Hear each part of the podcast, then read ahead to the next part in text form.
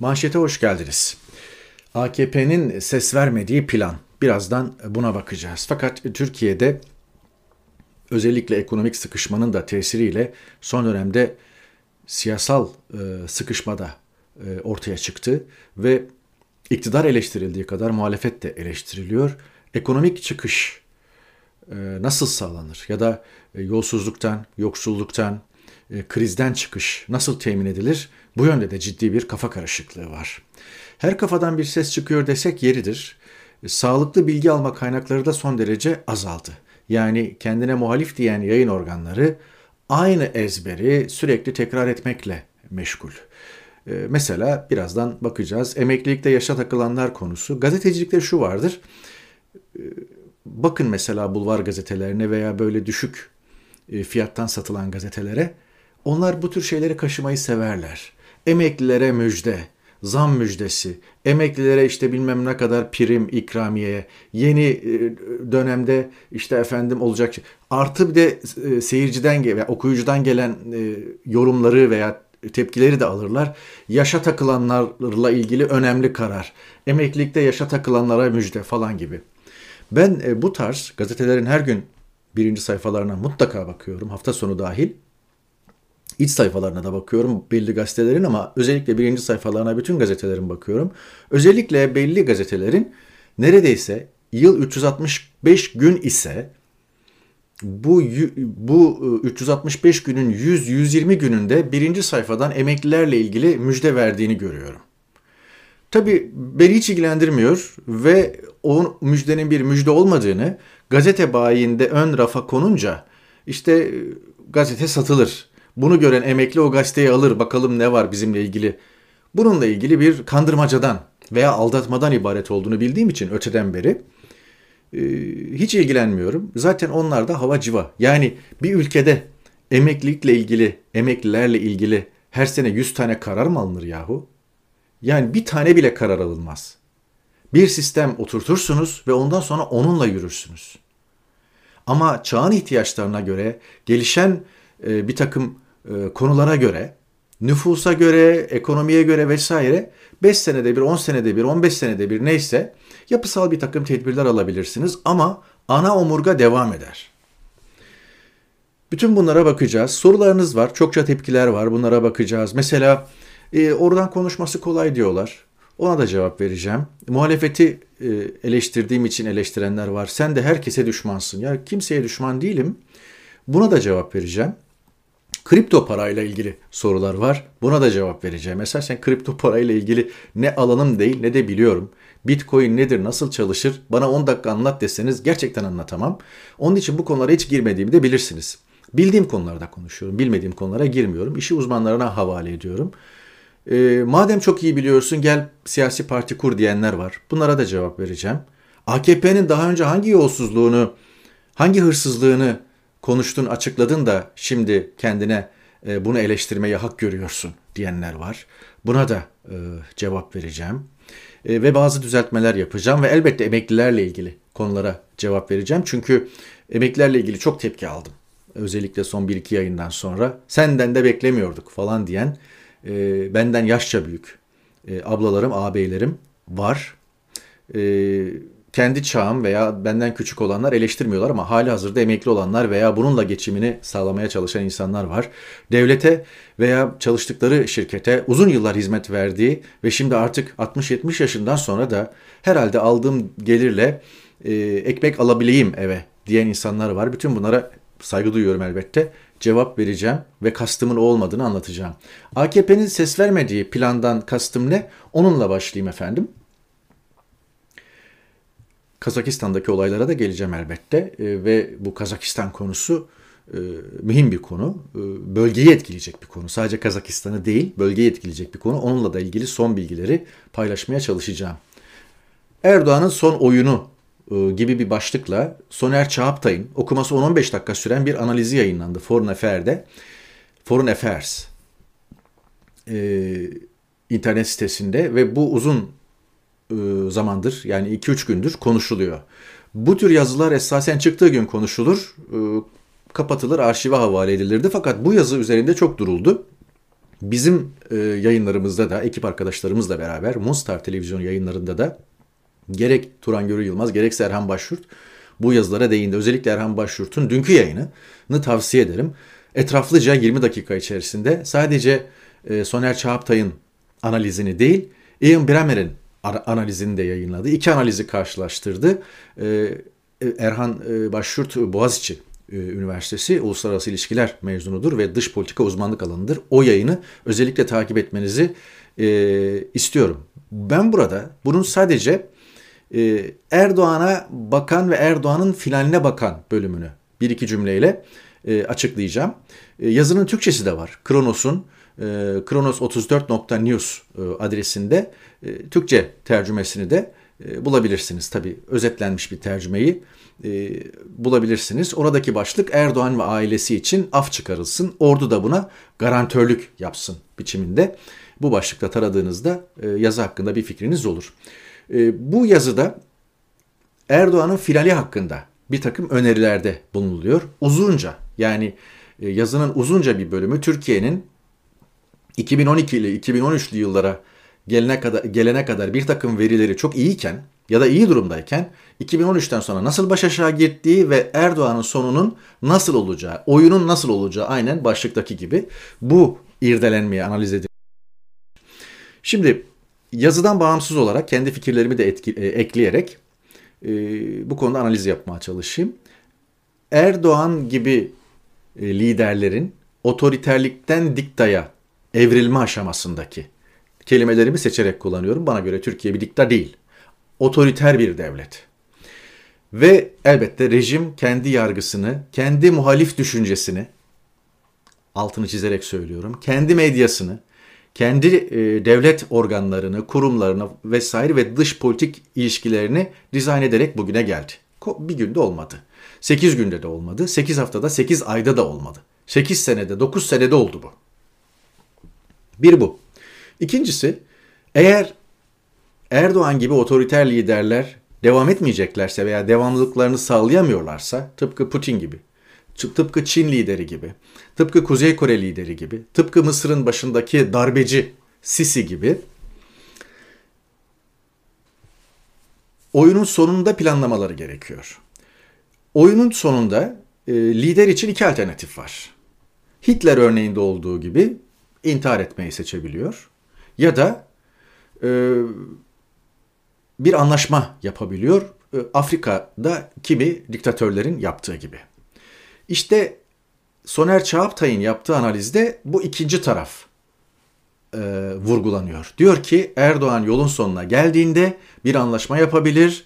Erdoğan yargıya güvenmediği için ordu, askerler, generaller bu konuda garantörlük yapabilir ve Erdoğan kendisini kurtaracak bir anlaşma karşılığında sürgünü kabul ederek e, Türkiye yönetimini kendinden sonrakilere bırakabilir. Yani bir yumuşak geçiş bir anlamda kansız bir geçiş, olaysız, kargaşasız, savaşsız veya iç savaşsız bir geçiş sağlanabilir.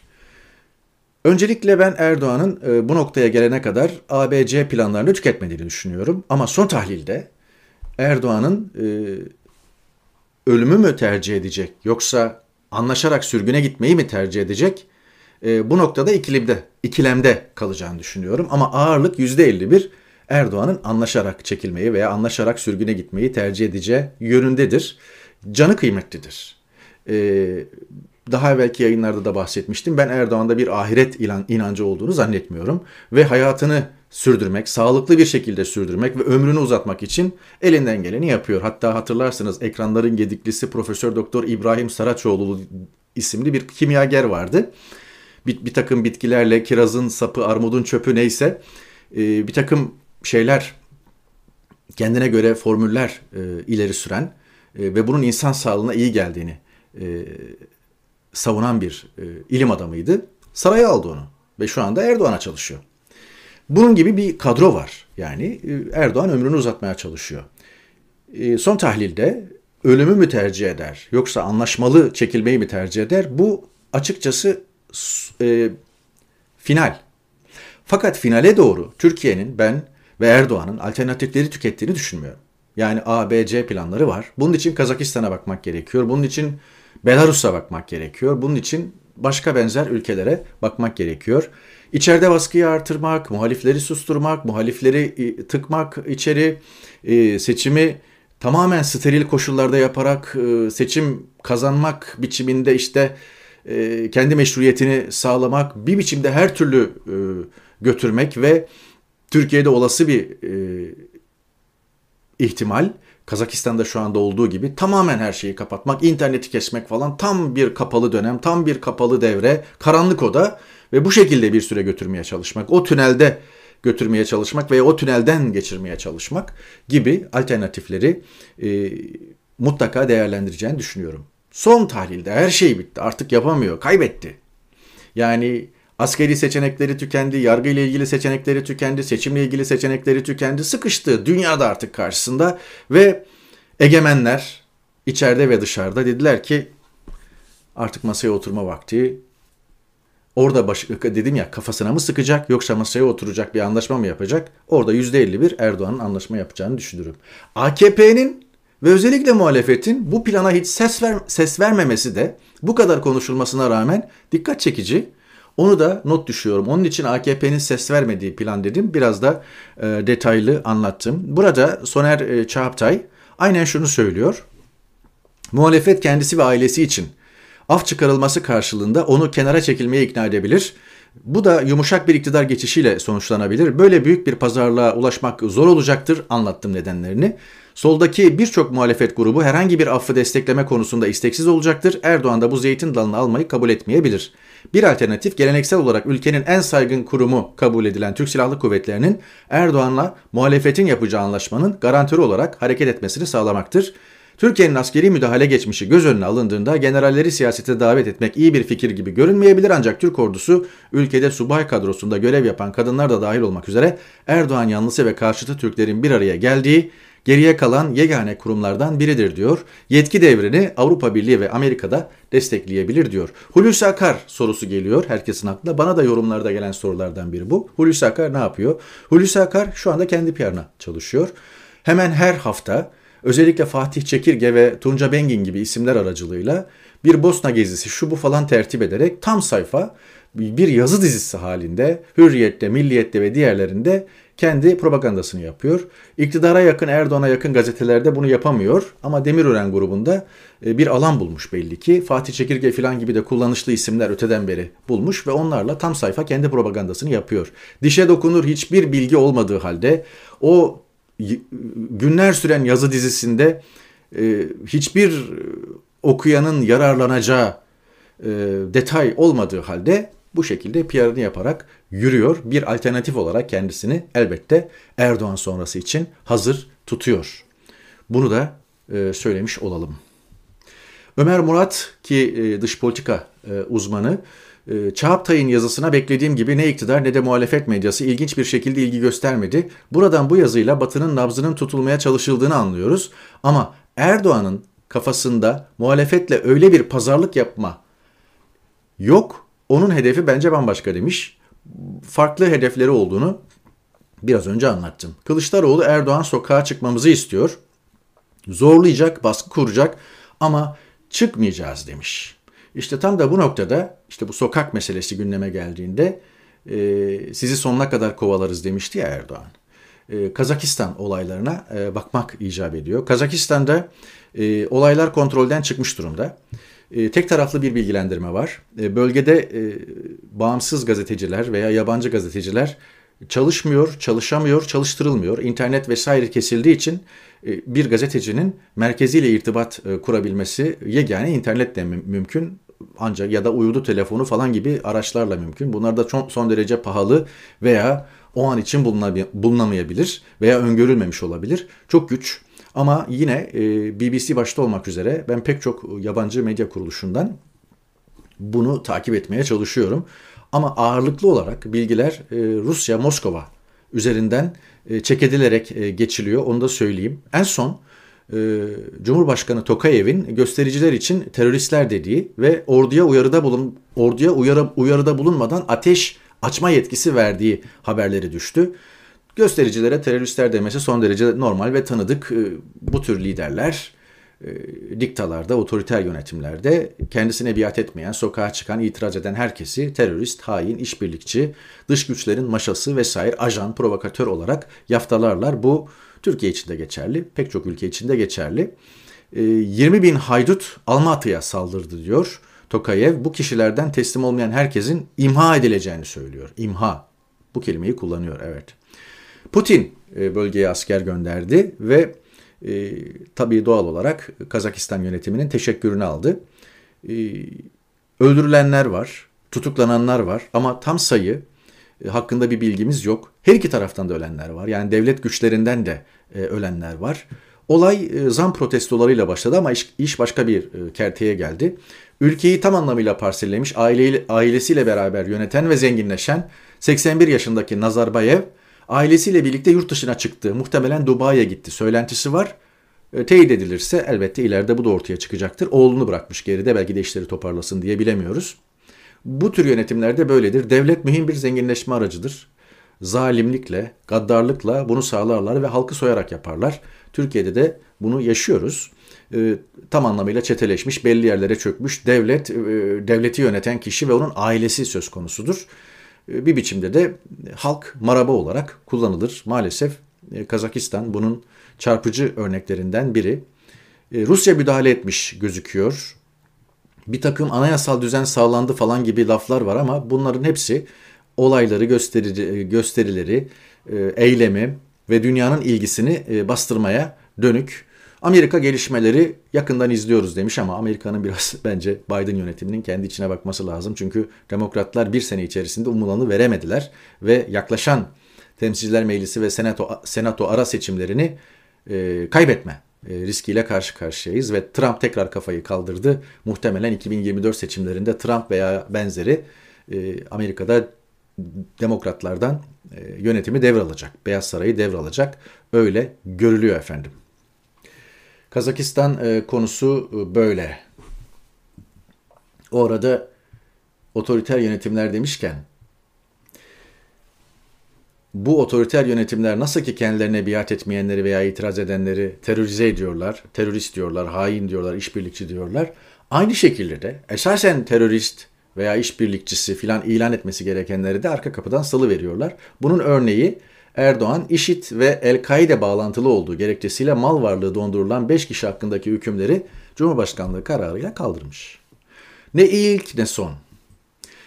Bir başkası e, Barbaros Şansal'ın kişisel tecrübesi 2 e, Ocak 2017 Atatürk Havalimanı apronunda şahsıma örgütlü ve organize olarak ölümcül linç girişiminde bulunan TGS çalışanı 11 sanık Bakırköy 26. Asliye Ceza'da bu sabah beraat ettirildi diyor aprona girmek ve orada birini linç etmeye çalışmak hangi suç tanımına giriyor siz bakın ama beraat etmişler efendim. Suçları yokmuş. Aprona girip uçaktan inen polis korumasında olan çünkü polis korumasında tutuklanmak üzere yargı önüne çıkarılmak üzere Kıbrıs'tan getiriliyor Barbaros Şansal. Yani sıradan bir yolcu değil. Herkes uçaktan tahliye edildikten sonra indiriliyor falan polis koruması ve hem yanındakilerin tedbirsizliği ve elbette belki işbirlikçi hali ve işte oraya alınanlar ve kameralarla tespit edilen görüntülere her şeye rağmen beraat etmişler efendim. Suçları yokmuş. Yani Türkiye yargısı, Erdoğan'ın yargısı apron basıp uçaktan inen canınızı sıkan birini linç etmeye kalkabilirsiniz. Benim mahkemem bunu suç olarak saymıyor dedi. Atilla Kart paylaşmış. Muhalefet eleştirilerine cevabı sadece bu tweetle vereyim.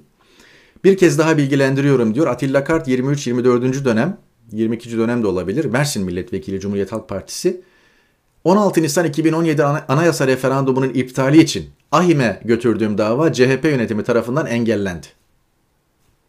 CHP referandumun AHİM'e, Anayasa Mahkemesi'ne, yargıya götürülmesini istemiyor. Niye? Baksın yani tarafsız bir mahkeme, uluslararası bir mahkeme. Referandum iptal edilirse veya sonuçlarıyla ortadan kaldırılırsa ne olur? Bu CHP'nin işine gelmez mi? Muhalefetin işine gelmez mi? Sorup geçiyorum. O arada Türkiye'deki e, ekonomi ne durumda diye sorarsanız iki gazete kupürü getireceğim size arka arkaya. Biri Milliyet'ten öbürü Sabah'tan. İkisi de ekonomi sayfalarında. Biri Ayşegül Kahvecioğlu imzalı Milliyet'in iç sayfasında, ekonomi sayfasında yabancıya vatandaşlıkta TL kriteri kaldırıldı. 3 yıl bankada kalmak kaydıyla 500 bin dolar bastıran TC vatandaşı oluyor. Diğeri sabahtan Hazal Ateş imzalı Türk vatandaşlığına geçişe TL kriteri demiş. Burada da şu anlatılıyor. 500 bin dolar yatırdı ya kişi. O 500 bin dolar efendim TL'ye çevrilip Merkez Bankası'na aktarılıyormuş. Ve dolayısıyla e, TL güçlendirilecekmiş. Dövizden TL'ye dönülecekmiş. Peki o kişi 500 bin dolarını istediğinde 3 sene sonra bu sefer de gene TL'den dolara çevireceksiniz değil mi? Yani neticede kişi, kişi kaybetmeyecek. E, parası orada dolar üzerinden değerini koruyacak ama gene vatandaş ödeyecek. Fakat başlıklardaki çarpıklığa dikkatinizi çekerim. Sabahın başlığı TL kriteri, milliyetin başlığı TL kriteri kaldırıldı. Ya Propaganda Bakanlığı'na bu haberleri ihbar ediyorum. Yani siz nasıl bir enformasyon verdiniz ki, nasıl üflediniz ki iki gazetede iki farklı başlık atılıyor? İşinizi doğru düzgün yapın yani. Kocaman binada binlerce insan çalıştırıyorsunuz. Bakın millet nasıl soyuluyor. Bu biraz evvel söyledim ya örneklendireyim. Bu otoriter liderler gaddar, zalim, hukuksuz yöntemlerle devlete çöküp nasıl zenginleşiyorlar? Nasıl işin kolayını bulmuşlar ve bunu halkı soyarak yapıyorlar? İşletme devir hakkı süresi uzatılacak limanlar Antalya Limanı 2047'ye, Alanya Limanı 2049'a, Hopa Limanı 2046'ya, Galata Port 2062'ye. Bizler hayatta olmayacağız. Galata Port doğuşta Şahenk grubunda kalacak yani. İşte ne bileyim İskenderun Limanı Limak'ta kalacak 2061'e kadar. Ee, Albayrak grubunda kalacak Trabzon Limanı 2052'ye kadar. Yani bunlar gidecekler. Erdoğan ölür mü? Erdoğan sürgüne mi gider? Erdoğan birileriyle anlaşma mı yapar? Neyse kendini kurtarır mı? Ama siz bu liman sözleşmeleri uyarınca halk 2047'ye, 49'a, 2062'ye, 52'ye filan kadar listedeki e, limanları o beşli çete mi artık, onlu çete mi, 12'li çete mi onlar işletmeye devam edecekler. Kimi 19 yıl, kimi 13 yıl, kimi 10 yıl filan uzatılmış. O arada yılbaşı gecesi e, zam listesi ellerinizden öper. Şimdi şöyle de bir şey oldu. Asgari ücrete zam yapıldı. 4250 2825'ten 4250'ye çıkarıldı. Asgari ücret ne zaman ödenecek biliyor musunuz? Ocak hak, e, Ocak kazanılmış hakkı işte 31 Ocak'ta veya 1 Şubat'ta ödenecek. Yani zamlı asgari ücret neye göre hesaplandı? 2021 enflasyonuna göre hesaplandı. Gece yarısı yapılan şu zamlarla da o asgari ücret zammı otomatikman enflasyona göre yapılan asgari ücret zammı otomatikman tekrar milletin cebinden alındı. Ve hala zamlı asgari ücreti insanlar çekebilmiş değiller. Ne zaman çekecekler? 1 Şubat'ta çekecekler. O arada işte araç muayenesinden benzine, doğalgaza, emlak vergisine, verasete, köprü geçişlerine, şuna buna zam. Özellikle alkollü e, içki ve e, sigarada %47 zam. Kemal Kılıçdaroğlu bu torpil işinin peşini bırakmayacağımı söylemiştim. KPSS'de yüksek puan alıp sözlüde elenen gençlerimizi bizden hukuksal destek almak üzere bu siteye başvurmaya davet ediyorum. torpileson.com Evet güzel hareketler bunlar. Muhalefet hep söylüyorum ne yapacağını nerede ne yapacağını çok iyi biliyor ama yapmıyor. Evet.